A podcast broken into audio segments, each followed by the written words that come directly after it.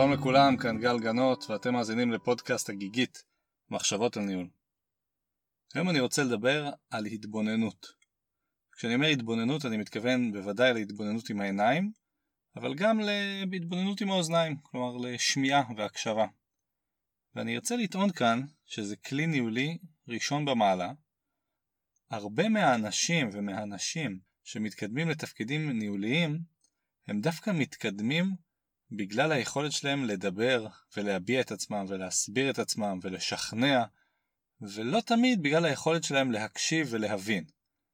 עכשיו, הרבה פעמים זה בא ביחד, וזה נראה לי האידיאל, כלומר, קודם כל להבין, להתבונן, להבין, להפנים, ורק אז לקבל את המסקנות, ובעצם להתחיל לשכנע ולהשפיע. עכשיו, זה האידיאל, זה לא תמיד קורה, ולכן היום אני כן ארצה להעמיק יותר בתפיסתי בדבר הזה שאני קורא לו ההתבוננות. אז אני אחלק את זה באמת לשניים. השלב הראשון זה מה שאני קורא לו השלב ההקשבה. והקשבה בעיניי יכולה להיות הקשבה לאנשים, אבל יכולה להיות גם הקשבה לחברה או לארגון שבו אני נמצא באופן כללי. הקשבה לאנשים בעיניי זה להקשיב למה שהם אומרים, זאת אומרת לשמוע אותם, להאזין להם. זה לא רק לחכות שהם יסיימו לדבר ואז ישר להגיב, וזה לא לבוא לשיחה כשאתה יודע בדיוק מה הולך להיות בשיחה ואתה יודע בדיוק מה אתה הולך להגיד, אלא באמת להניח שלמי שאתה הולך לפגוש, יש סיכוי שיש שם משהו אינטליגנטי שהוא יגיד, ואולי רחמנא ליצלן הוא אפילו ישנה את דעתך. כלומר, יש סיכוי שהעובד היותר זוטר ישכנע את המנהל באיזשהו משהו.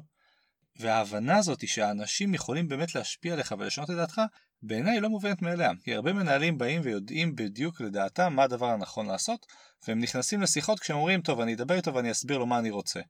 אני חושב ששלב ההתבוננות או ההקשבה זה שלב שצריכים להשקיע בו לא מעט, בטח בשיחות עם אנשים.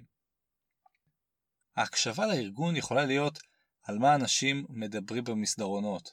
האם הם מדברים רק על העבודה או גם על דברים אחרים? באיזה טון הם מדברים? מדברים בשקט או שהם צועקים אחד על השני? ולנסות בעצם לאפיין את המוזיקה שבין השורות. מה קורה שם במקום העבודה? הם מרוצים, הם לא מרוצים? ולנסות כמובן להשוות את זה למה שהיה בעבר. האם אנשים השתנו? האם דברים נראו אותו דבר? עכשיו אני חייב לחבר את ההתבוננות ההקשבתית הזאת להתבוננות הקלאסית שזה בעצם להסתכל על האנשים. וזה גם לבחון את האנשים איך הם נראים האם משהו השתנה בתקופה האחרונה החל מלבוש כלה באופן ההליכה שלהם וגם בפן של הארגון באופן כללי. מי נמצא עם מי? לאיפה האנשים הולכים? אולי יש אנשים שנמצאים לבד?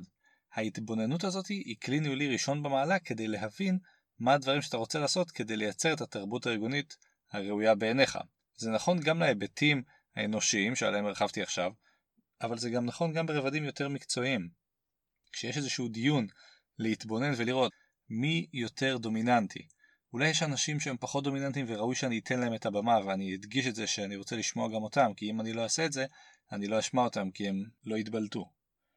וזה אפשר לעשות רק על ידי התבוננות, כי אתה צריך באמצע דיון, כשכולם ככה בשיח, או כשכולם אפילו מנסים להסביר לך איזשהו משהו ואתה אמור להקשיב למה שהם אומרים לך, אי אפשר שלא להסתכל רגע על הקהל ולראות מי עושה מה, מי איתך ומי לא איתך. אולי יש עכשיו מישהו שהוא בטלפון שלו ובכלל לא מתעסק בדיון.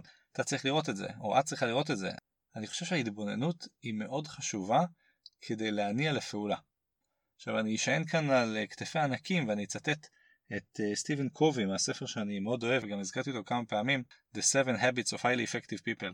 Uh, באמת uh, קובי שם מתאר שבעה הרגלים שבעיניו צריכים לסגל כדי להיות אפקטיביים, ואני חושב שההרגל החמישי מדבר על זה שהמנהלים צריכים קודם להבין ורק אז להיות מובנים. ואני חושב שזה מתחבר למה שאני אומר כאן.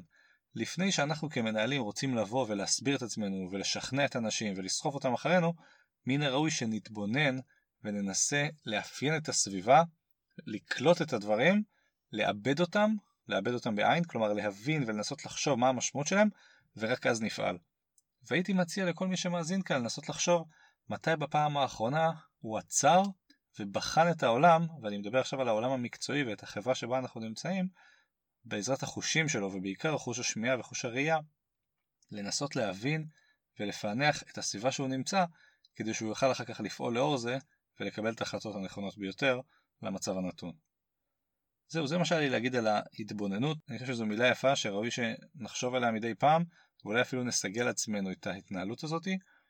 כרגיל כמו בכל הפעמים, אני אשמח תמיד להערות, שאלות, הסכמות ואי הסכמות, אתם מוזמנים לפנות ולהשיג אותי דרך האתר הגיגית.co.il או דרך קבוצת הפייסבוק הגיגית מחשבות על ניהול. אז שוב תודה לכולם ונתראה בפרקים הבאים.